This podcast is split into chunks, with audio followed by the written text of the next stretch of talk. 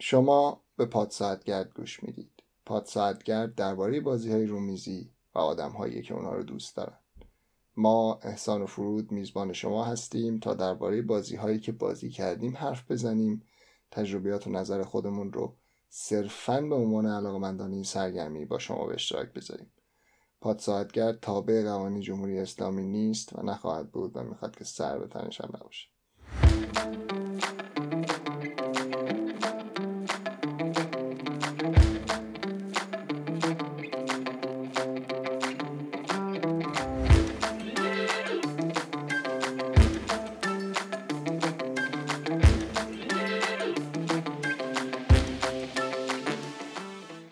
شماره شانزدهم.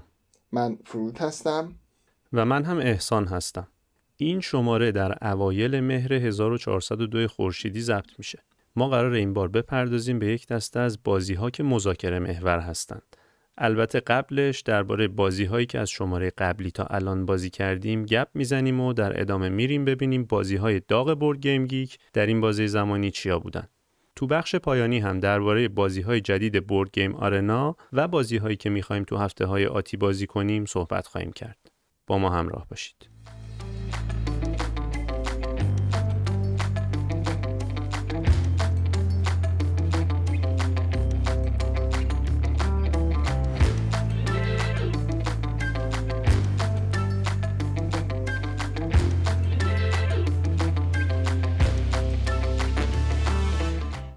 بازی که این دفعه بازی کردیم خیلی نبوده تعدادی. اولیش اگه دفعه قبل گوش داده باشید من در مورد بازی سولو صحبت کردم، Under Falling Skies. من اینو کمپینش رو تقریبا تا آخرش رسوندم. راستش خیلی باحاله. کمپینش همچی داستان خاصه، چیزی که اگه اسپویل میشه اینا نداره، نمیدونم چرا میگن اسپویل، چیز خاصی نداره به نظرم داستانی، ولی فوق العاده است.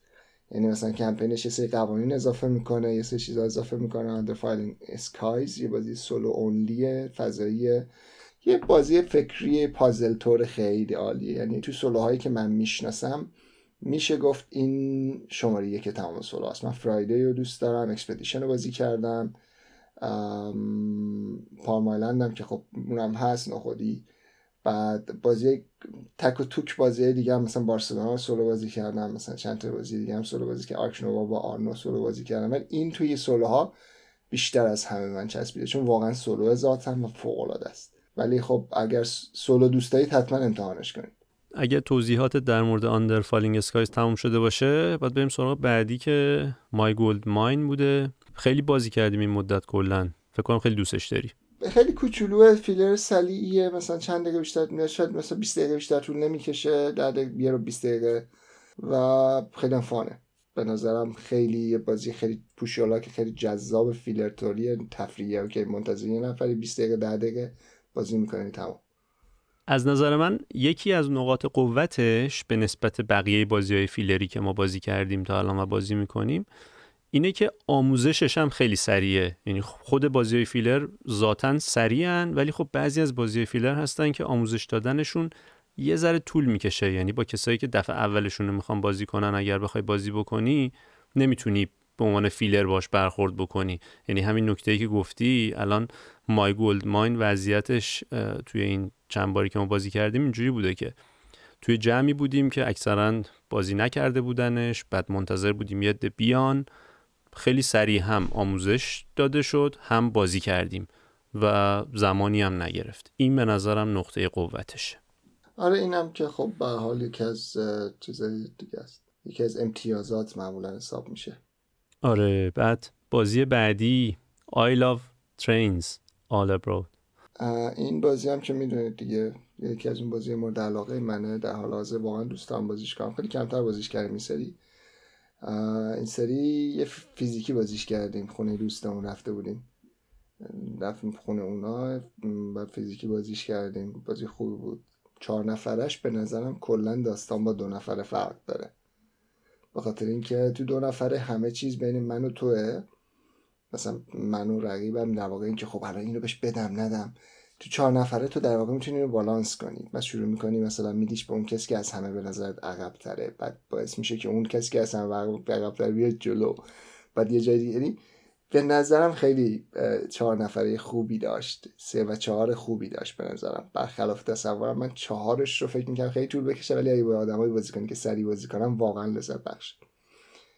آره منم تجربم در مورد دو نفره و بیشترش دقیقاً همینه که میگی.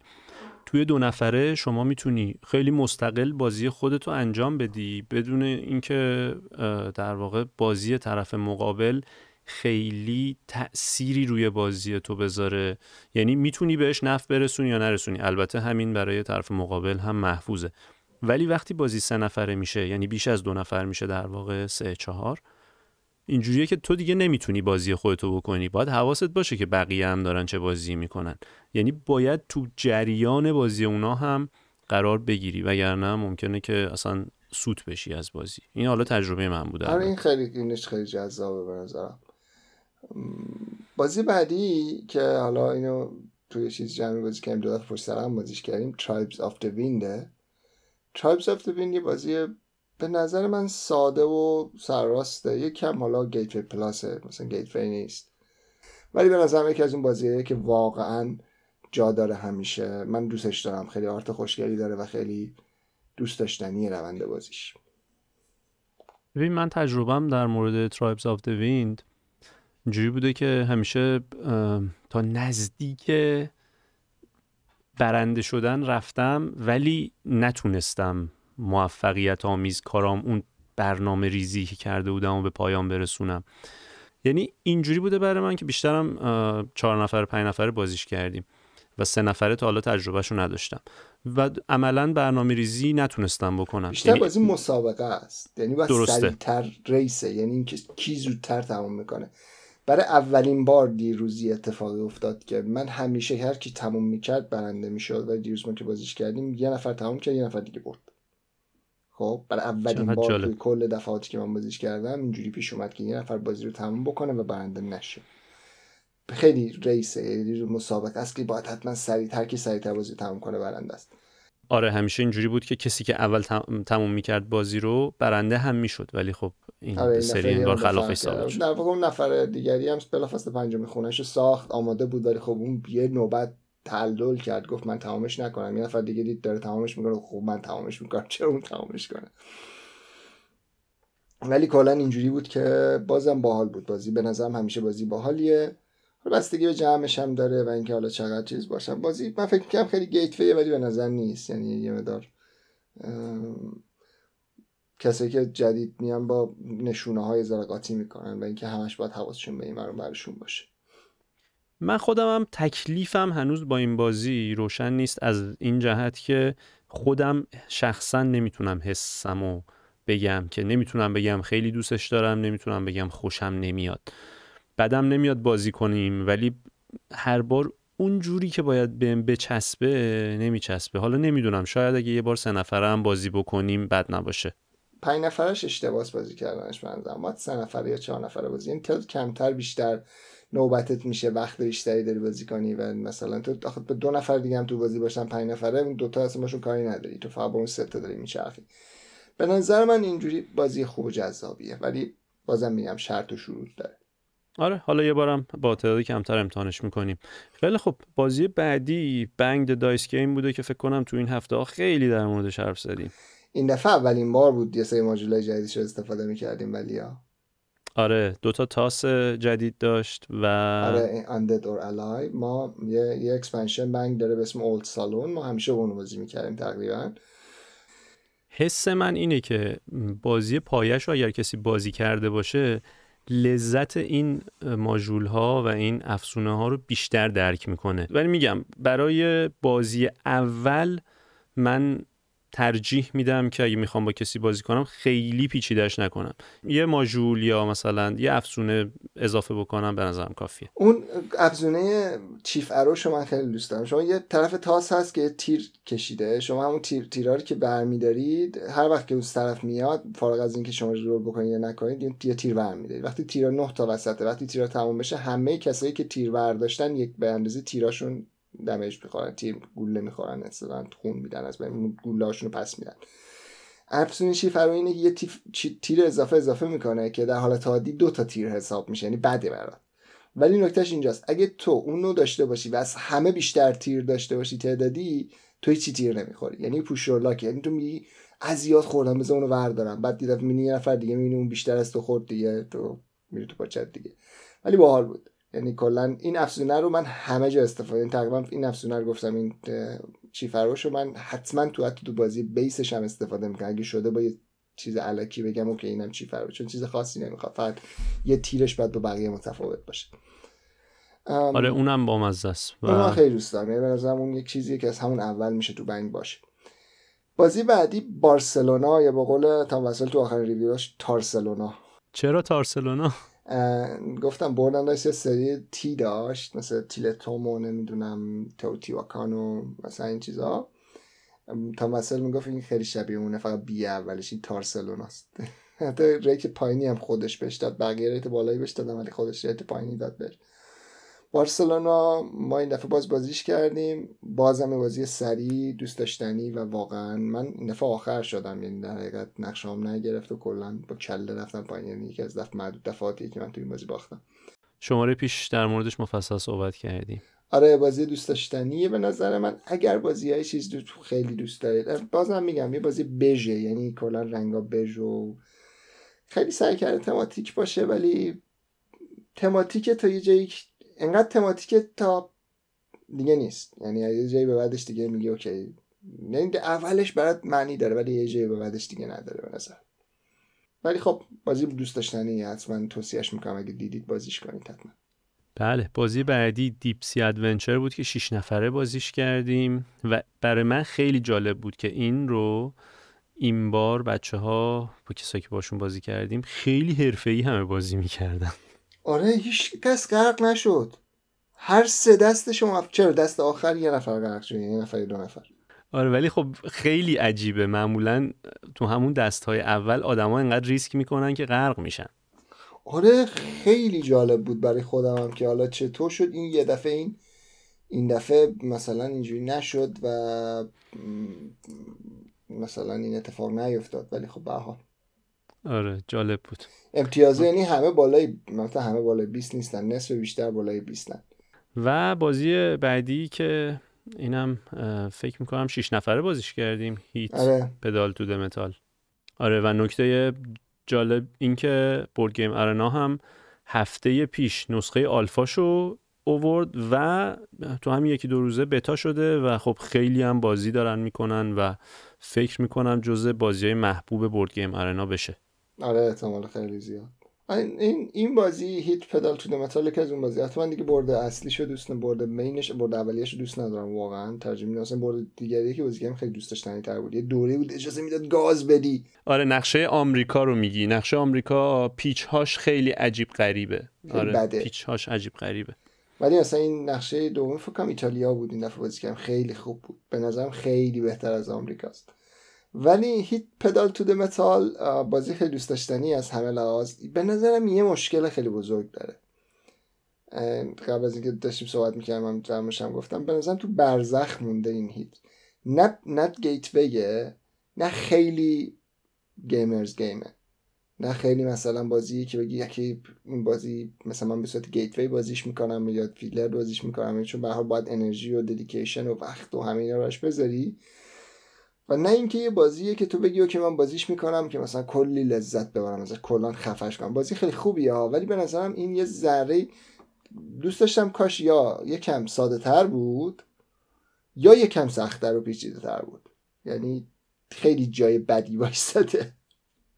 ببین مدل بازی مدل بازیای گیتویه، مثلا همین تیکت تو راید یا دیز آف واندرز هم اصلا مثلا تیکت راید هم دیز آف واندرز، یعنی اصلا فکر می‌کنم خب اینم یکی از اون چیزای گیتوی تورشه با رنگ بندیش و خوشگلیش. آره میگم شکل و قیافه و مدل بازی اینجوریه، یا مثلا حتی پنم هم تا حدی همین جوریه، ولی توی بازی که میری به واسطه اون دوتا مکانیزمی که نقش اصلی رو دارن توش، یکی هند منیجمنته، کارت هایی که میاد چه جوری باید حالا باشون بازی کنی، کاملا باید مدیریت بکنی و نقش شانس خیلی توشون کمه، یعنی میتونی کاملا مدیریتش بکنی. و بحث این که حالا یک کوچولو دک بیلدینگ طوره، این دوتا مکانیزم باعث شده که از حالت گیتوی دیگه در بیاد و این بازی بازی نیست که بتونی بگی کسی که دفعه اولش میخواد بازی بکنه راحت باهاش بتونه کنار بیاد و حالا بتونه توش به موفقیتی که میخواد طبق برنامه ریزیش بتونه پیش بره، اینجوری بگم بهتره. این ولی در کل بازی دوست داشتنیه، یکی از بهترین بازی‌های سال دو هزار و بیست و دو و در واقع بازیه که بعد از مدت‌ها دیز آو واندرز داد و از اون حالت چیز اومد بیرون. مثلا بازی قبلی اینا هم دیپ بلو هم فکر کنم دیز آو واندرز بود، دیپ بلو هم پوشورلاک که باحال بود، ولی نکتهش اینجا بود که تو خودت برای خودت پوشورلاک نمی‌کردی، یعنی برای خودت پوش نمی‌کردی، لاک یه نفر دیگه سواری در واقع یه نفر دیگه از کیسه می‌کشید، تو منتظر بودی اون وقت متوقف بشه و اون نمی‌شد، یعنی مثلا کله خراب بود دارم میزد به چیز دارم به فنا میداد. ولی خب به هر حال آره آره دیز آو واندرز رو دوباره آورد بالا، یعنی یه دفعه تکون داد دوباره به نظرم. حالا اینجا هیت, هیت رو که داشتیم توضیح میدادیم من اشاره به تیکت تو راید کردم. ما باز هم همون نسخه اروپاش رو یک بار دیگه بازی کردیم و بامزه بود دوباره. آره من هنوزم دو دلم برای تیکت تو راید لگسی که بگیرمش و نگیرمش. تیکت راید لگسی لگسی گیم ها گیم ها بازی هایی هم که بعد از مدتی بازی بازی عوض میشه، یعنی بازی خراب میکنی. تو دوازده تا مرحله است و نمیدونم واقعا میخوام برای دوازده تا جلسه مثلا اونقدر پول بدم و اینکه مثلا بعدش هم هیچ کاریش نمیتونم بکنم، یعنی بازی میمونه رو دستم، یعنی اینجوری نیست که مثلا میگی ریستش میکنم میدمش کسی. ولی تیکت راید بازی دوست داشتنیه که من واقعا دوستش دارم و بازم میگم که حتما امتحانش کنید. اگر یه بازیه که به اندازه کافی یه ذره بیشتر از اندازه کافی شاید اینتراکشن داره و این دفعه با یه گروهی بازیش کردیم که همه بلد بودن و خیلی سریع میچرخید راندا، یعنی مثلا تا می... تا میذاشتی دوباره نوبت خودت میشد، دوباره نوبت خودت میشد، دوباره نوبت خودت میشد. خیلی خوب بود. من اصلا یه جایش استرس میگرفتم. بعد دو تا از بچه‌ها بودن که من حدسم اینه که خیلی بازی کرده بودن تیکت تو راید و نمیدونم چند بار. اصلا اونا اونا اینجوری بودن که مثلا بازی البته تیکت راید آمریکا رو بازی کرده، بعد میگفت این نقشه این چیزش این ور باید باشه اون اون ور باشه، بعد نمیدونم اصلا یعنی چیزایی کلا آره توی تیکت راید آمریکا این امتیازا اینجوریه اینجوری بابا یه بیخیالی، یعنی اصلا قشنگ تیتر آمریکا رو خورده بودن احتمالاً، ولی این دفعه اول بود که اروپا رو بازی می‌کردن. آره فکر کنم اگه آمریکا رو باشون بازی می‌کردیم من حدس می‌زنم که من که لوله می‌شدم، چون من آمریکا رو زیاد بازی کردم به خاطر بیتا بیتا خیلی دوستش داشت و منو بیتا ولی خیلی بازی کردیم تیکت راید مدت خیلی زیادی. منم تمام تمام مسیراشو حفظم، این دقیقاً میدونم که هر مسیرش چه کجا می‌بینم یه نفر بسازه می‌دونم خب کدوم ور بگیرم که جلوشو بگیرم. در این حد اینم خیلی بامزه بود دیگه. اولش قبل اینکه بازی رو شروع بکنیم بچه‌ها گفتن اون کارتای مسیرا رو بده ما ببینیم که کدوم شهراست، چی به چیه، کجا به کجاست، چه جوریه و اینا. بعد در طول بازی هم دو بار سه بار هر کدومشون رفتن سراغ کارتای مسیرها و کارت بگیرن. دو سه تا به خاطر همین منفی گرفتن دیگه. آره من دیدم اینجوریه، دقیقاً دیدم که خب اینا هی دارن مسیر میگیرن و تو بازیایی که اینجوریه خب هرچی بازی بیشتر طول بکشه احتمال برنده شدن کسایی که مسیرهای بیشتری گرفتن بالاتر میره، باید نذاری در واقع مسیرشون رو تموم بکنن. بعد من دیدم که خب من قرار... نگرفتم در واقع این مسیرها رو و اون امتیاز رو من هیچ جوره نمیتونم کسب بکنم. یه تفاوتی که نسخه اروپا با آمریکا داره اینه که یه مسیری داره که طولش فکر کنم نه تاست هشتاس ها هشتاس آره. آره اون خیلی امتیازش بالاست، اون خودش بیست یا بیست و یک امتیاز داره و به اندازه یکی از مسیرهای طولانی امتیازشه و خب من یهو رفتم سراغ اون و اونو ساختم و بعدم بازی تموم شد و عملا دیگه بدون قرارداد و بدون در واقع اون مسیرها و اینا تونستم امتیازها رو جمع کنم دیگه و رسوندم خودم و عملا فکر کنم هم من اول شدم، نمیدونم کی دوم شد دیگه یادم نیست، من یا یکی از اونا نمیدونم یادم آره، نمیاد آره ولی باحال بود. آره یه یه نکته دیگه اش هم این که به حال تو تموم کی کردی بازی رو در واقع اینقدر سریع تموم کردی، بلکه فور... اول چون یه دفعه هشت تا داشتی ده تا داشتی یه دفعه خالی کردی هیچکس نگرانی نبود که خب الان دیگه نوبتش نمیشه، برای خیلی داشتن خونسرد کارشون رو می‌کردن و یه دفعه اون شوک بهشون وارد شد، دفعه هشت تا رفت دو تا مون دو تا از اون قطارا مون بازی تموم. ما همون نسخه در داغونه هم کافرم بازی کردیم که دیگه تیکه تیکه شده رسما. خیلی خوبه، اونو باید اهداش بکنم به موزه، به نظرم خیلی جالبه، خیلی چیز خوبیه. بازی بعدی که بازی کردیم بازی دیگه از سری تاینی اپیک بود، تاینی اپیک کرایمز. من من بازی دیداکشن خیلی دوست دارم، یعنی در واقع به نظرم یکی از اون چیزایی که خیلی دوست دارم و خیلی بهشونم، مثلا بازی دیداکشن، مثل بازیایی مثل که شو... مثل کلو، شما یه معما رو میخوای حل کنی و معماش اینجوری نیست که مثلا معمای ثابتی باشه که بری از این باکس‌های پرونده‌ای که مثلا معمای اونجوری حل بکنی، نه، یه معمایی که هر دفعه متف... متفاوت باشه. اینا یه چیزایی یه بار درماش صحبت کنیم، من خیلی دوست دارم اینا رو، یعنی موضوعیه که به شدت من بهش جذب میشم. میتونیم یه شماره اختصاص بدیم بهشون، موافقم. آره دیگه. و بعد بازی بعدی هم بازی تو بود، ولی ما بازیش کردیم، تو نبودی. آره یه شبی بود که من نرسیدم بیام، وسط هفته بازی کردید. آره Underwater Cities. البته بازی خوب. من که نیست، بازی آقای ولادیمیر سوقیه. نسخه توه. تو تو آره، تو آره. درسته. درسته. حتی پانچ هم نکرده بودی، چیز داشتم تو که نشو خودمون پانچ کردیم. آره من آنباکسش نکرده بودم در اصل. بعد Underwater Cities یه بازیه که میشه مثلا با یه بازیه مثل آرکشنووا و ترافورم مارس و اینا، یعنی کارت پلیه دیگه، یا هم کارت داری بعد بازی میکنی، بعد حالا پرودکشن میگی، یه سری دوم میسازین از گنبدهای زیر دریا درست میکنی و خیلی باحاله، مثلا داستانش خیلی باحال بود و جذاب بود و من دوستش داشتم. ما دو نفره بازیش کردیم، یه جورایی اینجوری بود که حالا ده... که مثلا شما یه سری اکشن اسلا... یه سری جاهای اکشن دارید دور تا دور برد بردت برد که مثلا یه سری جای اکشن دارید دور تا دور بردت که رنگی هستن و اگه شما کار... یه کارت باید حتما بازی کنی و یه اکشن انتخاب بکنی و بگیری از اونجا رو. نکتهش اینجاست که اگه کارتت با اون اکشن جای اکشنت یک رنگ باشه، اکشن کارت اون چیزی که رو کارتت هم اکشن رو کارتت هم میگیری و خب خیلی مثلا کارتای یه جا اکشنشون قوی تر، سبزا فکر کنم کارتاش خیلی قوی هن، اکشناشون خیلی ضعیفه، اون بالا مثلا قرمز جفتشون قوی هن و مثلا اینجوری چیز بالانسه یه جوری با هم دیگه. و کارت پلی دیگه بازی میکنی، هی مدام یه انجین میسازی با کارتات که مثلا اوکی این کار کردی امتیاز بگیری، بعد آخر هر راند سه راند بازی میشه، سه تا سه تا راند اینتریم اسکورینگ وسطش مثلا امتیاز میدی. کلا یه بازی فوق العاده جذابه، یعنی من اینجوری هم که فکر میکنم من بازی برادرسوی هیچ کدومشون نیست که دوست نداشته باشم تا حالا، یعنی اصلا حتی یک بازی نداشته که من بگم اوکی من این بازیشو دوست ندارم.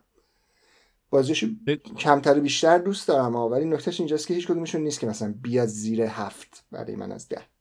فکر کنم کسایی که شماره‌های پادسادگردو از ابتدا تا الان گوش داده باشن هم متوجه شده باشن، یعنی به این پی برده باشن که این علاقه وجود داره. منم حالا تا جایی که بازی کردم مسینار که خب خیلی دوست داشتم و وودکرافت رو حالا خیلی بازی نکردم اما بازی بوده که خوشم اومده ازش و این Underwater Cities هم که اصلا پارسال از نمایشگاه خودم گرفتم. دیگه چی بازی کردیم؟ پولسار هست، لاست ویل هست و اینا بازیه که ما ازش بازی کردیم. لاست ویل که تم خیلی باحالی هم داره. امسال دو تا البته با... من پراگاش هم گرفتم که بازی کنیم. شیپیارد و ایواکویشنش هم امسال میاد. شیپیاردش اولین بازیشه، عملاً دوباره سکندریشن زدن، ایواکویشن هم که بازی جدیدشه که توی لیست من اگه بتونم بخوام بخرمشون. بله خیلی خوب، بریم سراغ بازی بعدی که بازی آخر تو لیست میشه در واقع، که میخوایم مفصل هم بهش بپردازیم. این بازی اون بازیه که اصلا باعث شد ما ما نتونیم خیلی بازی کنیم. میگم چرا. آخرین بازی که میخوایم در موردش صحبت کنیم بازی جان کمپانی سکند ادیشنه.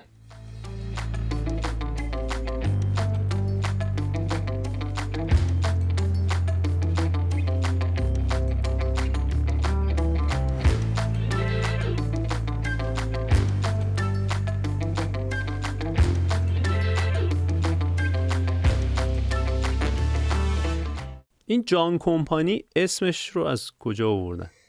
در واقع جان کمپانی بعداً با تبدیل شد به کمپانی هند شرقی، یعنی معروف بود به جان کمپانی ولی خب در آینده شد کمپانی هند شرقی. کمپانی بود که عملاً باعث مستعمره شدن یعنی تسخیر کرد هند شرقی رو و تقریبا میشه گفت هند رو نابود کرد، تقریبا نه هند شرقی رو، کلا هند رو تسخیر کرد و هند تا سالها مستعمره انگلستان بود تا بالاخره با مردمش و با رهبری گاندی تونستن از شهرشون خودشون رو خلاص بکنن. اینجوری این داستان تاریخیش خیلی قشنگه، چون ما نمیرسیم قطعا اینجا به اون مسائل بپردازیم.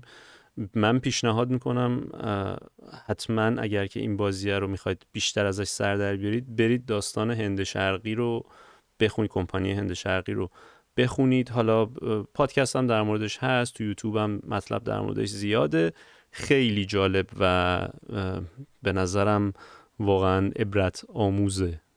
عبرت آموز که ولی خب باها خیلی باحال. کلا این کمپانی جان کمپانی بازی دوم بازیای ورلگیکه، در واقع یه شرکتی هست به اسم ورلگیک مال کورور کورورلی و برادرش کورورلی، بازی خیلی معروفی داره. یکیش پکس پمیره که ما خیلی دوستش داریم اینجا، بازی اولش پکس پمیره مال کمپانی ورلگیک. بعد کورورلی تو دو تا کمپانی کار میکنه، یکیش لیدر گیمه، یکیش هم لیدر گیم لیدر گیم در واقع خودشون میگن لیدر گیم بیشتر، ولی نردبان نیست، لیدر بیشتر. نمیدونم چجوری میگم تلفظش، یکم بین این دوتا در واقع اون شخص بنیانگذارش فامیلیش اینه. و بازی معروفش مثل بازی روت، مثل اوس، مثل بازی های اینجوری که خب خیلی هم پر سر صداست. و این ورلگیکو خودشون زدن، یعنی خودش با برادرش زده درو، و این دوتا بازیای تاریخی توش منتشر میکنن. خود این آقا در واقع تخصصش تاریخ، استاد در دانشگاه استاد دانشگاه تاریخ و این رشته‌ای چیز اینجوری بوده. بازی اولیش پکس پمیره که در مورد سلسله دورانی دورانی‌ها در دورانی‌ها در دورانی دورانی در پکس پامیره، در واقع پامیره، اون کوهستان‌های اون تاس پامیره، پمیر نیست در اصلش، درستش پامیره. دورانی‌های افغانستانه، یه جورایی میشه همون دوره قاجارای ایران، دوره فتحعلی شاه. اون دوره روی جعبه‌ش هم با خط فارسی نوشته شده محاربه کابل و قندهار. بله دقیقاً. و این بازی دوم جان کمپانی در مورد هند شرقیه. پکس فامیلی بازی کارت پلی، حالا یه مقدار نگوشیشن اینا هم داره، ولی خب بیشتر کارته، یعنی شما با کارت بازی می‌کنی و خب خیلی اکشن‌های مختلفی داره. بازی جان کمپانی اینجوری بود که ما سن... بازی جان کمپانی سه چهار تا سناریو داره و خب حالت‌های مختلفی برای بازی داره. ما می‌تونیم هر کدوم مثلا می‌تونیم اوایل باز اوایل اون زمانی که کمپانی داره شکل می‌گیره هفتصد و نمی‌دونم چند، و بعد سه چهار تا سه تا سناریو داره، سناریو مختلف رو شما می‌تونید باش بازی بکنید. بازی اینجوریه که تو این بازی تقریباً میشه با سر همه چیز معامله کرد و نگوشیشن کرد و مذاکره کرد طبق قانون بازی، به جز بلاد، به جز در واقع اعضای خانوادت و در واقع زن و چیزای همسر و اینا هم نمیشه فروخت، یعنی هم نمیشه معامله کرد، فقط این دوتا. نه هر چیزی توش قابل معامله. اصلا یه سری کارت داری که به طراحی شده برای مذاکره که من این کارتو به تو میدم، دفعه بعد من برای تو مثلا چه میدونم تو از چیزای من برای رأی استفاده کن، یعنی یا اینو بهت میدم بعدن تو اگه چیز داشتی دوتا پول از من بردار، یعنی همچین حالاتی کارتایی داره کسی، یا مثلا مثلا معاملاتش عجیبه یعنی کلا. و این بازی ما بازیش کردیم، ما سناریوی اولش بازی کردیم و البته شش نفره بازی کردیم، قصدش این پنج نفره بازی کنیم ولی خب ترجیح دادیم که حالا همه تو بازی باشن. می‌خواستن یه نفر دو تیم، دو نفر یه تیم بشن که ترجیح دادیم کار نکنیم شش نفره بشه، چون گاهی وقت خیلی خوشایندی نیست اینجوری. و اتفاق خونه شما هم بودیم. آره من حالا یه توضیحی قبل از اینکه جزئیات بازی رو بگی میخوام در موردش بگم. اولا بازی همون یک تا شیش نفره که چهار و پنج نفرش پیشنهاد شده و ما هم طبق تجربهمون دیدیم که شیش نفره یه ذره فرسایشی میشه فرایندها و اتفاقات و مذاکرات، بهتره به نظرم همون چهار یا پنج نفره بازی بشه. توضیحی که توی بورد گیم گیک در مورد زمانش دادن نود تا دویست و چهل دقیقه است، اما ما نزدیک به هفت ساعت یادگیری و بازیمون طول کشید و خب پیچیدگی بازی و اون درجه سختیش چهار و چهل و سه از پنجه. فکر میکنم جز سختترین بازی هایی بوده که ما توی این سه سال با هم بازی کردیم. ببین بازی به نظر من سخت از لحاظ این که مثلا قوانین سخت چیزی نیست، یعنی هر اکشنش کوچولو و جمع و جوره، مثلا جنگش خیلی سر راسته تو میدونی. خب ولی نکتهش اینجاست که خب اوکی مهرات رو ببری اونجا و چونه زدن سر اینکه مهرات اونجا بره خیلی چیز نیست. همونطور که احسان گفت بازی هفت ساعت طول کشید و دقیقاً به همین دلیل بود که اون شب ما کلا فقط یه بازی کردیم و بعدش هم دیپ سی ادونچر بازی کردیم صرفا، یعنی که اونم فقط برای اینکه یه بازی دیگه بازی کرده باشیم. نو معمولش اینه که ما توی گیم نایتامون چهار پنج تا شش تا بازی بازی می‌کنیم، ولی این فقط یه بازی کردیم. و خب برخلاف اینکه من خودم به شخص اهل مذاکره و بازی مذاکره‌ای نیستم، یعنی بازی یک مذاکره‌ای معمولاً طرف مورد علاقه من نیست. بله سر بونانزا ما تجربهشو داریم که دیگه قرار شد با ما بازی نکنی اصلا. نکته نکته مذاکره، بزرگترین مشکل مذاکره توی گروه‌های چیز اینجوریه که متای گیم متای بازی زیاد، یعنی یعنی اینجوری میشه که مذاکره ختم به این میشه که به خارج از بازی میشه. یعنی مثلا اوکی اگه الان این کارو برام نکنی تا یه هفته بعد حرف نمیزنم.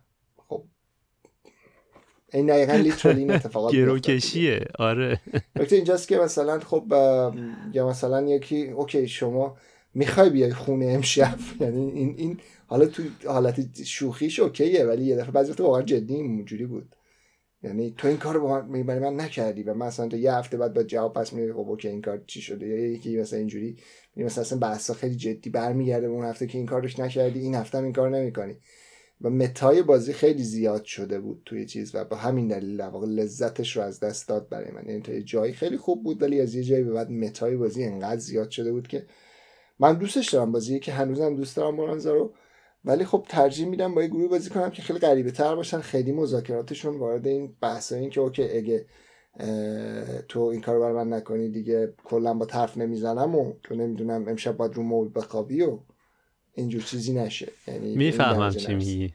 آره این مدل باعث میشه که بازی اونجوری که باید پیش نره. من حالا تجربه خودم توی بازی‌های مذاکره محور یا حالا بازی‌هایی که مذاکره یکی از مکانیزم‌هاشون بوده به جز جان کمپانی و پکس پمیر، حالا پکس پمیر رو تو هم گفتی خیلی مذاکره محور نیست، مذاکره یکی از مکانیزم‌هاشه. بونانزا بوده، بعد بازی‌هایی که دیگه خیلی معروف هستن توی این زمینه کتان هست که حالا یا اسم قدیم‌ترش سیطره کتان که این هم توش مذاکره نقش داره. اصلا بونانزا بر اساس بونانزا بر اساس بخش مذاکره کتان درست شده. آره و یه بازی دیگه ای بود من تو ایران اولین بار نسخه فارسیشو بازی کردم که هوپا منتشر کرده بود به نام پایا پای که بازیش بازی اصلیش پیته که حالا خیلی بازی پیچیده نیست، اونم مذاکره است کلا، ولی خب خیلی بازی فیلر و سریعه، یعنی اینجوری نیست که مذاکراتش فرسایشی باشه. به طور کلی و به طور عمومی اگه بخوام بگم جان کمپانیو با هیچ کدوم از این بازی‌های مذاکره‌ای من به شخصه نمیتونم مقایسش بکنم چون واقعاً بازی متفاوتیه.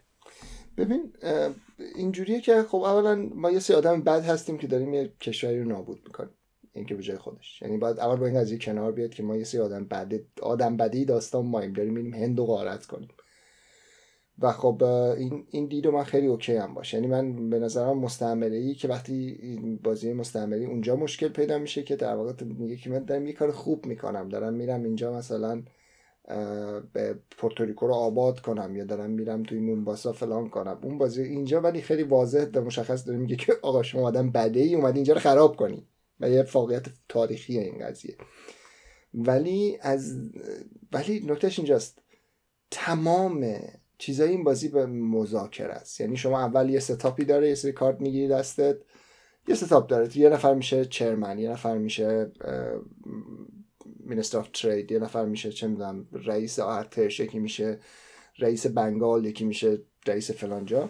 بعد اینجوریه که خب آخر بازی بعد خیلی جا هم تاس میریزی، یعنی بر اساس اینکه بخوای ریزالف کنی تاس میریزی و بعد پول میدی تاس بیشتر میریزی. یعنی مثلا در حالت عادی اینجوریه که اگه یک تا یک و دو بیاد عمل معمولا موفقیت آمیزه، اگه سه و چهار بیاد عمل شکست خورده و شکست معمولی، یعنی شکست بدی نیست.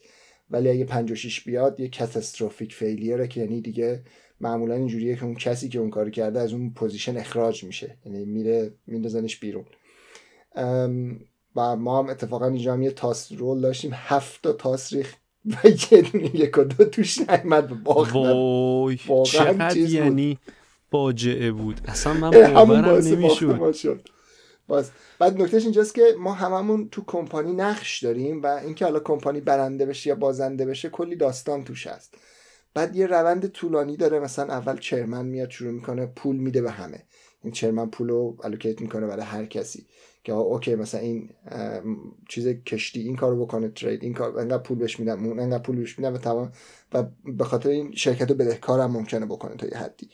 بعد در نهایت بعد مثلا نفر بعدی میاد اون با پولا کشتی میسازه، بعد اون یکی نفر میاد با, با پولا ترید باز میکنه، بعد مثلا یعنی در واقع جایی برای فروش باز میکنه، تاس باید بریزه ببینه حالا در چه شرایطی باز میشه نمیشه. بعد بستگی به اینکه مثلا چند تا پول میده میتونه تاس بیشتر بریزه، خب احتمالش کمتر کنه. بعد نمیدونم ارتش عمل میکنه، جایی چیزا سربازا رو عوض میکنه و در حقیقت باعث میشه که مثلا یه نفر بشه رئیس ارتش مثلا بنگال، یه نفر دیگه مثلا اونو جابجا میکنه که عملا اونو از اون خلق کنه، یعنی چون اکثریتی که قدرت دارن میشن رئیس ارتش. بعد نفر بعدی میاد یه کار دیگه میکنه، بعد مثلا چه میدونم، بعد شما کم کم ارتش برمی‌دارید، یعنی اون شما ارتش رو میدی بهش ولی رئیس ارتش اون بخش تصمیم میگیره که میخواد حمله بکنه، به کجا حمله کنه، چه جوری حمله بکنه، یعنی هر کسی یه بخش نقش خودش داره. و بعد آخرش هم یه سری آدم بازنشست میشن، یه سری آدم ها تو کاتاستروفیک فیلیر متب... مت... اخراج میشن، این پوزیشنشون باز میشه، پشت کارت پوزیشنش نوشته که اوکی اینو مثلا چرمن اپوین چرمن انتخاب میکنه که کی باشه نفر بعدی، و از این افراد مثلا از تمام فلان تمام کسایی که توی چیز بنگال رایترایی که اونجا هستن مثلا میتونه که انتخاب بکنه. یعنی معمولا اینجوری میشه که خب من چرمنم، اوکی به من چقدر پول میدی من تو رو اینجا بذارم، تو چقدر چیز میکنی، اگه من این کارو بکنم تو این کارو میکنی، اگه من الان انقدر به تو پول بدم تو برای من اون کارو میکنی، یعنی قشنگ مواد... م... چیزاش یه جوری دیگه است، یه لول دیگه است. و بعد این بازی حالا یکی از اشتباهاتی که تو این بازی یکی از بچه‌مون مرتکب شد و تا آخر بازی از بازی تقریبا حذف شد، البته آخر بازی هم ما با یه اشتباهی زودتر بازی رو تمام کردیم، این بود که مثلا اومد خودشو یه دفعه گذاشت توی یه فاصله امتیازی خیلی زیاد، یه دفعه مثلا ما هممون دو سه بودیم، یه دفعه خودشو گذاشت رو بیست، یعنی رفیق تو خونه خیلی چهارده تا امتیاز گرفت تو ایران میشه در واقع. آخر خودت بازنشست می‌کنی آدماتو و می‌تونی پول بدی بذارشون تو خونه‌های بزرگتر و امتیاز بیشتری بگیری. و خب بعد یهو همه وایسادن بر علیهش کار کردن دیگه، شاکی هم شده بود که چرا منو گذاشتید کنار، چرا من بازی نمیدید. نکتهش اینجاست که خب اینش خیلی جذاب بود که خود آدما بازی رو بالانس می‌کردن، یعنی به نظر بازی خیلی هکتیک میاد، خیلی آشفته و آشوب و همش به هم همه چی در هم و این حرفا، ولی در نهایت همه چی بازی رو قشنگ خودمون بازی رو بالانس کردیم، خیلی جذاب بود به نظر. مثلا شما آخر بازی ما سه تا سه تا جلو بودیم، سه تا شما عقب بودید، خب آخر بله. بازی ما یه لحظه سرمون برگشتیم، شما کلا انتخاب کردید کی چرمن بشه، بین خودتون من می‌خواستم رأیمو بفروشم، اون من رأیمو می‌فروشم، بابا کجایی ما بستیم اصلا. ببین قشنگ اینجوری بود، اوایل بازی هر کی با هر کی داشت مذاکره می‌کرد اینا، بعد اون دوستمون که یهو امتیاز گرفت و افتاد جلو، از اونجا به بعد مثل این مذاکرات پنج به اضافه یک یهو بازی شد مذاکرات پنج علیه یک، بعد جلوتر که رفتیم تکلیف یه ذره روشن‌تر شد، شد مذاکرات سه این ور سه اون ور سه به اضافه سه سه علیه سه، نمیدونم یه همچین چیزی، یه قشنگ شکل مذاکرات در طول بازی بر اساس وضعیت آدم‌ها عوض می‌شد و خیلی جالب بود این. بعد یه اتفاق خیلی باحالی افتاد، بعد تصمیم‌ها خیلی تصمیم باحال، من پرایم مینیستر بودم، بعد قانون تصویب بکنی آخر هر راند، یا قانون تصویب سه تا قانون می‌کشی، حالا یکی یا دیلما میاد یا قانون میاد، حالا به هر حال من یه قانون تصویب کردم که یعنی من یه قانون گذاشتم که رأی بگیرن و همه هم تصویبش کردن، که اینجوری بود که خب شش تا نیرو اومد توی هند، یعنی قانون این بود که ارتشو خیلی قوی کنی، بعد اجازه میداد که همه هم یه اکشن انلیست آرمی داشته باشن رایگان، یعنی در حالت عادی شما دو تا یه اکشن داری، اگه اکشن قبلی تو تکرار کنی میشه دو تا، ولی ما اکشن راند قبلی تا، ولی نکتهش اینجا بود که ما یه اکشن اضافه همیشه یه انلیست چیز هم داشتیم. این باعث شد که خب ما کل هند رو تسخیر کنیم، به خاطر اینکه خب ارتشمون خیلی قوی شد و معمولا توی سناریو اینجوری نیست که شما بتونی همه هند رو تسخیر کنی. ما تونستیم کل هند رو تسخیر کنیم، ولی از کج از اونور به خاطر اینکه ارتشمون خیلی زیاد بود از پس هزینه ارتش برنمی‌آمدیم. یعنی قانون کلا تأثیر گذار اینجوری بود که یه تیکه از قانون یه کاری کردیم یک جایی از بازی و تأثیرش واقعا دیدیم. یعنی بیشتر اینجوری بود ما انگار داشتیم یه رول پلیینگ بازی میکردیم، یعنی مثلا مثل بازی دی ان دی و نمیدونم اپوکالیپس و نمیدونم اینجور چیزا، انگار داریم بازی نقش آفرینی بازی میکنیم ولی تو دنیای مثلا یه حالت مثل بازی هجده اکس سهام بخره و نمیدونم قطعا قطار نداره نمیدونم این کارو بکنم. یعنی واقعا تأثیر میذاشت. تازه بعدش هم بازی قشنگ اینجوری بود که هر حرکتی هر اکشنی که ما توش زدیم یه تأثیری یه جایی برامون گذاشت، یه کاری برامون کرد. مثلا اینکه اینو برداری الان بکنیش این شغلو بهش بدی کلا تأثیر داستانو عوض میکرد. یهو حالا من این تیکش رو بخوام تحلیل کنم بر اساس اون تجربه‌ای که خودم داشتم، اینجوری بود که اون لحظه‌ای که نخست وزیر که اون موقع تو بودی، چون این نقش هم عوض میشه نخست وزیرم، اون موقعی که تو بودی این قانون رو پیشنهاد داد، در واقع این لایحه اومد، من به شخصه فکر اینو کردم که این الان خب ما میخوایم هندو تسخیر بکنیم، این الان به دردمون میخوره، ولی به هیچ عنوان محاسبه نکردم که مثلا توی دست‌های بعدی توی راندهای بعدی این معایبش برامون چیه و کجا ممکنه ما رو بزنه زمین. چون واقعا در روند بازی ماها همه داریم در فعالیت‌های کمپانی مشارکت می‌کنیم، اما از یه جایی به بعد ممکنه یک عده که تو بازی هستن اصلا علاقه‌مند باشن که کمپانی رو بزنن زمین که خودشون برنده بشن. یعنی دیگه هیچ گونه حرکت به سود کمپانی ممکنه انجام ندن و همین ممکنه بازی رو بزنه زمین و همین اتفاق افتاد عملاً. آره خیلی خیلی من آخرش همه همه فکر می‌کردم من دارم این کارو میکنم، درسته که من این کارو نمی‌کردم.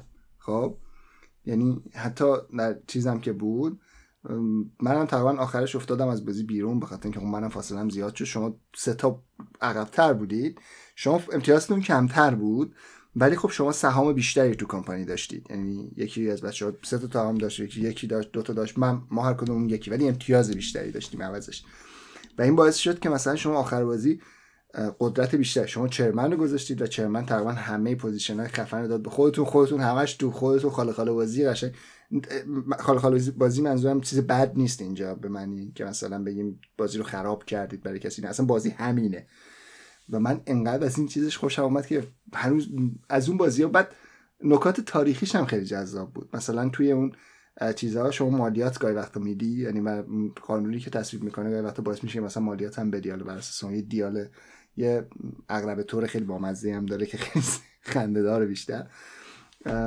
این مالیات قرار میشه بدی و مثلا مالیات بر اساس تعداد پنجره است و بعد ما بعدش رفتیم خوندیم که تحقیق کردم، من تحقیق کردم که واقعا مالیات رو در انگلستان بر اساس تعداد پنجره میدادن، یعنی مثلا هفت پنجره معاف از مالیات بوده و خیلی از خونه‌ها به خاطر همین هفت پنجره‌ای ان دقیقاً، یعنی هفت به پایین معاف از مالیات بوده، ملت دقیقاً هفت تا پنجره می‌زدن. توجیهشون هم این بوده که خب کسی که هفت تا خونش اینقدر پنجره داره، مثلا بیست تا پنجره داره، یعنی از پولداره که میتونه حرارت بده دیگه، یا حتی بعضی وقتا که می‌خواستن نشون بدن پولدارن روی دیوار خالی مثلا چیز می‌بستن، یعنی مثلا کلاً دیواره چی نبودی پنجره می‌ذاشتن که بگم ما پولداریم، یعنی پنجره معنی چیز داشته. تو آلمان ظاهرا دودکش بوده یه زمان، دودکشای خونه مثلا واسه چیزش میشده. آره دیگه اون موقع اینجوری نبوده که مثلا ملت برن اظهارنامه پر کنن بعد دولت هم بتونه ردگیری بکنه از روی حساب دخل و خرج رو در بیاره بعد مالیات ببنده. روششون این بوده که میگفتن مثلا اینا انقدر دودکش دارن، یعنی انرژی بیشتری میتونن مصرف بکنن، یعنی پولشو دارن بدن، پس از اینا بیشتر مالیات باید بگیریم. دقیقاً این چیزش خیلی باحال بود، این چیزای تاریخیش خیلی باحال بود، داستانای تاریخیش و واقعاً روی داده، مثلا که اون کارتای دایره‌ای شکلی که برمی داشتی و اتفاقات میافتاد، طوفان میشد یه جایی، کشتی برای کمپانی درست میکردی، خود کشتیایی که کمپانی درست میکردی بیشتر، اصلا یه چیز عجیبی بود، یعنی همه چیش تک تک خیلی ساده بود، مثلا درست کردن کشتی کمپانی خیلی ساده بود، اوکی اینقدر پول میدی کشتی میذاری اونجا، ولی اینکه بعداً این چقدر تاثیر میذاره تو بازی واقعاً یه چیز عجیب غریبی بود. سه چهار روز بعد از اینکه ما این بازی رو انجام داده بودیم، من یوتیوب رو باز کردم. معمولا موقع شام یه حالا یه چیزی میذاریم پخش، معمولا حالا به زبان آلمانی و اینا، که ببینیم حالا دور و بر چه خبره، یا اخباری یا یه مثلا ویدیویی در مورد شهر و اینا. یهو دیدم پیشنهاد یوتیوب یه ویدیوی یه پادکستی از علی بندری به نام کمپانی هند شرقی. خب به واسطه این که من مثلا سه چهار روز پیش این بازی رو انجام داده بودیم، گفتم بذار ببینم چی گفته. بعد باز کردیم، ببین این ویدیو اگر که فکر کنم نیم ساعت بود یا حالا یه ساعت بود، ما مثلا دو برابر سه برابر طول کشید تا اینو ببینیم، به خاطر اینکه هر جاش که هی هر چی میگفت پاز میکردیم و این بحث میکردیم که اون شب تو بازی اینجوری شد، این بوده. مثلا یه نمونهشو بگم، اینجوری بوده که کمپانی میره به سمت هند و شروع میکنه معامله کردن، بعد اینا از مدرسه شروع میکنن میرن. بعد خب ما اون شب داشتیم بازی میکردیم، اولین جایی که میخواستیم بگیریم داشتیم مذاکره میکردیم کجا باشه. بعد یادم خودتون میگفتی آقا از مدرسه بریم. بعد ما نپذیرفتیم اینو. بعد اون شب که اینو گفت، گفت آره این از مدرسه شروع کردن رفتن جلو و فلان اینا. گفتم نگاه فرود اون شب گفت از مدرسه بریم و ما نکردیم این کارو، به خاطر اینکه اون امپراتوری مغول تو اون ستای بالایی به اون دوتای دیگه بنگال و بمبئی دسترسی داشت، به مدرسه نداشت. مدرسه خیلی فاصله داشت ازش و ما بنگال رو گرفتیم و بلافاصله امپراتوری حمله کرد به ما. البته خب میگم بعدش اون قانونا رو تصویب کردیم که کلی پوست همه هندو کندیم. و این نکتهش اینجا بود که اون مدرسه دور از دسترس امپراتوری بود و خیلی آره. منطقی بود از اونجا شروع کنیم. خب. آره یعنی اینا فکت تاریخی بود که داشت میگفت. هر میگفتیم چقدر جالب، یعنی بیشتر من تو کف طراح بازی بودم که چقدر خوب اینا رو پیاده سازی کردی. یا مثلا یه جایی همون اولای پادکست من نقل به مضمون میکنم اینو، علی بندری میگه که حواسمون باشه تاریخو برعکس نخونیم، یعنی اینکه اینجوری نگیم که خب کمپانی هند شرقی خیلی چیز خفنی بوده و فلان و اینا، ما بریم حالا ببینیم چی بوده. نه، اینا اصلا اینجوری نبوده که از اول مطمئن باشن به موفقیت میرسن و میتونن برن هندو بگیرن و تسخیر کنن و اینا. اصلا امکان زمین خوردن و شکستشون و عدم موفقیتشون هم خیلی زیاد بوده. چندین بارم تا لب مرز رفتن و داشتن میخوردن زمین و طوفان میشد، کشتیاشون غرق میشد، دزدای دریایی میومدن و فلان و اینا. همه این اتفاقات تو بازی بود و دقیقاً گفتیم که ای نگاه آره واقعاً همین بوده. یعنی ما مطمئن نبودیم موفق میشیم یا نه، یعنی یه عده بودن می‌خواستن کمپانیو بزنن زمین. آره اینش خیلی باحال بود، خیلی دوست داشتنی بود اینش. به نظرم خب به نظر خیلی صحبت کردیم، بازم در موردش بعداً حالا اگه شد صحبت می‌کنیم، اگه بازی کردیم تجربیات بعدیمون هم میگیم در موردش. یه بازی دیگه هم که من منتظرشم بازی زووادسه، یه بازی راینا کرنسیاس که اینم یه نگوشیشن کامل اینجوریه که سه البته کووادس بوده قبلا، اینجوریه که قراره که یک یکی مثلا یه سری حیوانان دارن میرن تا یه جایی برسن به نقطه بالاتری و نکته اینجاست که از هر جا بخوای بری بیرون و بری به مرحله بعدی باید رأی نظر تمام کسایی که اونجا هستن جلب کنی و اگه اکثریت نداشته باشی به شما نمیتونی بری بالا و باید با رای ما نگوشیشن و اینا بری بالا. اونم برام جالبه، اونم میخوام ببینم که چه جوریه و ببینمش، ولی منتظر اونم هستم که کساتر اونم.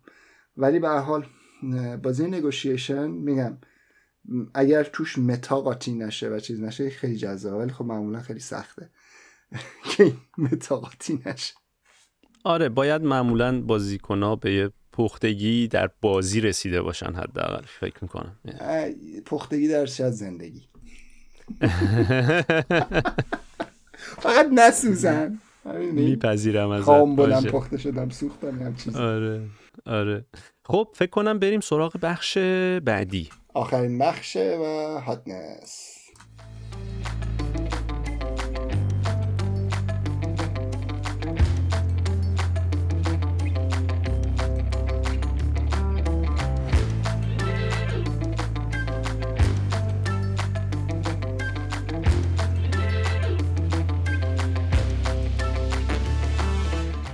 قبل از اینکه شروع کنم هاتنس بگم یه بازی تاریخی دیگه هم این کمپانی ورلگیک داره میره برای کیک استارتر و اینو میخوام من بگیرم، یعنی واقعا انقدر دوستش داشتم اینجا کمپانیو، حتی همون یه بازی که تا الان بازی کردیم منظورم خیلی جذاب بوده و میگیرم حتما اون بازی تاریخی رو.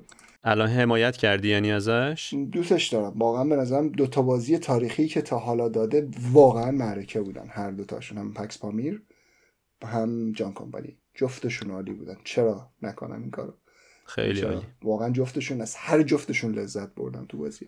خیلی خوب. بازی هاتنس این نفعه بیشترشون بازی جدیدی هن که برای اسن معرفی شدن. مثلا یکی از بازیایی که من تو لیستمه بگیرمش اتفاقا و پیش خریدش هم کردم که برام، چون این سری چند تا از بازی‌ها نگاه کردم کدوم میشه پیش خرید کردم، رفتم گرفتم که نرم اونجا نتونم بگیرم. یکیش کوتناهورا د سیتی آف سیلور که البته خب تو هاتنس اون ردیفای پایینه، خیلی بالا نیست، ولی این یکی از اون بازیه که من تو لیستمه که بگیرمش. و یه بازی دیگه هم هست لایف آف آمازونیا، اینم من دوستش ندارم، یه عکس در واقع از اون بازیای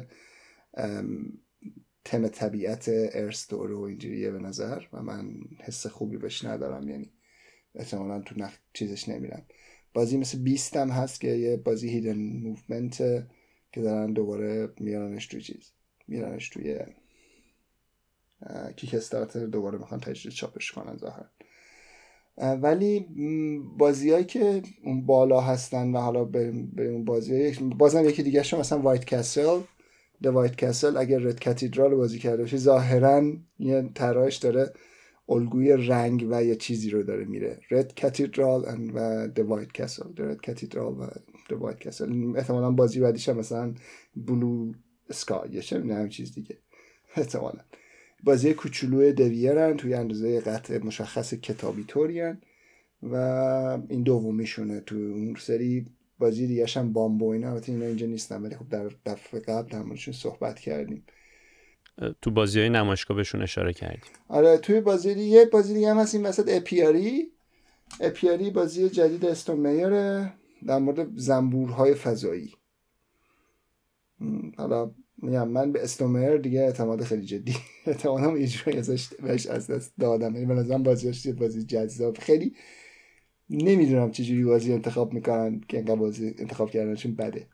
توی این لیست این هفته در واقع دو هفته گذشته باز مرتبط با موضوعی که ما الان داشتیم گپ میزدیم، جان کمپانی، یه بازی هست ایست ایندیا کمپانیز که اینم جالبه دیگه، فقط اسمش رو نمیدونم بازیش چیه، چهار نفره است ظاهرا، ولی باز مربوط به همین کمپانی هند میشه، هند شرقی. ولی بازی دیگه که رو بریم تو دهته اولی دهته اولی آرک نواست که اکسپنشن جدیدش اومده و در حقیقت اکسپنشن جدیدش The Marine World اومده، یه سری کارتای جدید اومده که خیلی جذاب ترش کرده ظاهرا. یکی از مشکلات بزرگش هم اینه که مشکلات بزرگی آرک نوا اینه که خب کارتاش زیاده، شما منتظر یه کارت باشی نمیتونی بگیریش. مارین وورد یه قابلیت بهت داده که شما میتونی مثلا بازی کنی و یه سری اکشن‌ها داره که میتونی اجازه بده بد میده تو کارت تو کارتا بگردی تا بالاخره یه کارتی که میخوای پیدا کنی، همین چیزی. ترافورم مارس هم هست باز اونجا، اینا با خاطر اکسپنشن ها یا چیزای جدیدشون یه ترافورم مارس دایس گیم داده بودن که خب خیلی جذاب نبود به نظرم و خب کلا هیچی در موردش ترجمه نمیگم، فقط به خاطر اون اومده بالا دوباره. Age of Innovation که خب بازم در مورد این صحبت کردیم، نوکشلومه، هیت پدال تو د متاله و که اینا در موردش صحبت کردیم تا حالا بارها. بازی بعدی سیولیشنه. سیولیشن سیولوشن نه سیولوشن نمیدونم از اِوولوشن میاد یا از سیویلیزیشن، شاید هم ترکیب جفتش. آره بازی جدید استفان فلد. استفان فلد بازیای خیلی جذابی داره ولی خب خیلی معمولا بازیش زشته. یکیش کسل آف برگاندی بود که نسخه جدیدش اتفاقا تو کسل آف برگاندی نسخه اسپشیال ادیشن شب توی هاتنس تو ردیف سوم الان. استفان فلد بازیای این مثلا بازی شهر مثلا چه میدونم یه سری جدیدن کویز گیم ازش منتشر کرد، بازیاشو رینیم کردن به اسم شهر، مثلا مراکش یکیش بود. ولی استفان فلد بازیای یوروی خیلی خیلی یورو رو تر... بازیش همشون یورو، خیلی یورو هن و یعنی بازیش بژ و نمیدونم هیچ تم خاصی معمولا ندارن، یعنی قشنگ اینجوریه که بازی یه چیزی برمیدن به اسم بازی شهر میدن تو بازی، مثلا کلا عوض میکنن تمش میدن تو بازی و ولی بازیاش فوق العاده جذابه معمولا که خب The Castle of Burgundy به نظرم هنوزم یکی از بهترین بازیاشه. بازی بعدی کاسکادیتوه و کاسکادیرو. دو تا بازی جدید از آقای راینر کینیتسیاست با آرت یانوتول و در واقع دو تا بازیش ریمپلیمنت شده حمله ی نه واقعا این دو تا بازی انگار یه بازی نه یکیشون فکر کنم رولان رایت باشه یکیشون یه بازی هم چیز باشه شاید اینجوری تا جایی که من برداشت کردم یکیشون نسخه رولان رایت اون یکیه یه هم چیزی یا شاید هم یه نسخه ساده شده یا همچین فرم میشه. با اینا بازیای براینر کینیتسیاس و معمولا خب خیلی سر صدا میشه. در موردشون وایتفال هم که اون بالا هست فعلا توی این نمایشگاه قرار منتشر بشه، یعنی بک شده به اونایی که بک کردن رسیده ولی توی نمایشگاه هم هستش و توی نمایشگاه هستن قرار بگیرنش.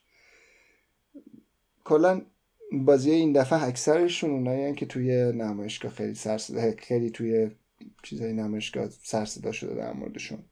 ببین خب طبیعی هم هست چون یک هفته بیشتر نمونده، یعنی حدود یک هفته مونده، یعنی اصلا زمانی که این شماره داره منتشر میشه و شنونده دارن گوش میکنن احتمالا ما تو نمایشگاه باشیم، در نتیجه خب این بازی ها خیلی هاشون توی نمایشگاه دارن عرضه میشن. بینشون چون همشون رو در تقریبا اونایی که توی این ده تای اول بودن یا ما تو شماره هایی که تا الان بوده صحبت کردیم دربارش یا تو شماره قبلی مفصل بهشون پرداختیم مفصل تر و من دیگه توضیحی ندارم در موردشون. آره به نظر من اکثرشون حالا صحبت کردم، حالا میگم کلا این که این هاتنسه خب خیلی تغییر میکنه و میاد پایین بالا میشه معمولا، ولی به هر حال نمایشگاه این سری تاثیر خیلی عجیب غریبی داره، یعنی نمایشگاه اصلا معمولا تاثیر خیلی خیلی بازی جدید فقط ثبت میکنن تو اصلا خودشون منتشر میکنن، یعنی بازیاشون کمپانی های جدید سعی بازیایی که خودشون منتشر نمیکنن کمپانی های جدید سعی میکنن کمپانی ها سعی میکنن بازی جدیدشون توی نمایشگاه رونمایی کنن. بعد جنکان آمریکا و اسن دوتا خیلی معمولا طرفدار دارن برای این کار. ببینیم من این دفعه ما این سری میریم و ببینیم چی میشه دیگه، بریم ببینیم چه اتفاقی میفته. خیلی خوب، بریم سراغ بخش پایانی که دیگه برنامه ریزی برای بازی های پیش رو و یه توضیح کوچیکی هم من میخواستم در مورد بازی های بورد گیم ارنا بدم، چیزایی که تازه اضافه شده. خب برنامه چی؟ اولا بگو در مورد باز... بورد گیم ارنا اون چیزایی که اضافه شده رو بگو. من توی لیست بازی‌های آلفا که نگاه می‌کردم چیزی که چشممو گرفت چمپیونز آف میدگارد بود نده. که هنوز نسخه آلفاست. لابلای صحبتامون هیت پدال تو د متالو گفتم که هفته پیش آلفا اومده بود و به سرعت تبدیل به بتا شد، فکر می‌کنم خیلی سریع باگ هاشو گرفتن و حالا نمیدونم البته چه روندی داره، چون بعضی از بازی ها هستن که الان مدت های زیادی هن که آلفا هن یا بتا هن و به حالت چیز در نیومدن، هنوز به حالت در واقع نسخه نهایی در نیومدن. یا بازی دیگه ای که یه بارم با یکی از دوستان بازی کردیم آنلاین، تو البته خیلی تبحر داری توش، نیویورک زو بود، نه نسخه برلین همون نسخه نیویورکش اونم آلفاه. بعد دیگه از بازی‌های آلفایی که میتونم نام ببرم اِوولوشنه که اونم خونه شما زیاد بازی کردیم، اونم بازیه که تا شش نفر میشه بازیش کرد فکر میکنم. و همین اینا چیزایی بود که نظر منو جلب کرده بود. خیلی هم خوب، ولی حالا من برای هفته آینده نمیدونم چه بازی تو ذهنمه، ولی خیلی بازی هست که دوست دارم باز بازی کنم. من دوستم که اسلاف بربندی رو بازی کنم حتما یه بار دیگه، و توی این بازیایی که توی این چند وقت بازی کردیم چیزو خیلی دوست داشتم. بنگ د دایس گیم رو با این ماژول جدید دوست دارم یه بار با تیم خودمون با گروه خودمون بازی کنم، با بچه خودمون یا با اون ترکیب خودمون با این ماژول زامبی و اینا بازیش بکنیم. آره باحال میشه، یه بار امتحان کنیم ببینیم، چون چیزی بوده که بازی بوده که ما زیاد انجامش میدادیم با این ماژولا ولی تا حالا بازی نکردیم. به حال هر کدوم از این بازی‌ها ببینم چی میشه دیگه، میاریم شروع میکنیم و یه سری بازی میکنیم دیگه، به حال ببینیم. چیز خاصی مد نظرم نیست در حال حاضر. اگر برسیم جان کمپانیو، حالا من نمیدونم بشه چهار نفره بازیش کرد چه جوری باشه ترکیب و شرایط و اینا، اونم بدم نمیاد یه بار دیگه، حالا شایدم به این سرعت نه به این زودی نه، ولی دوست دارم، بدم نمیاد یه بار دیگه بازیش کنم. منم دوست دارم تستش کنم ولی خب بذار یه فرصت یه نفسی بکشیم وسطش. آره موافقم. خیلی خوب، همین پس بریم سراغ خداحافظی. همین فکر کنم دیگه چیز نمونده. مرسی که گوش کردید. منم ممنونم. تا بعد. بازی کنید، خیلی بازی کنید.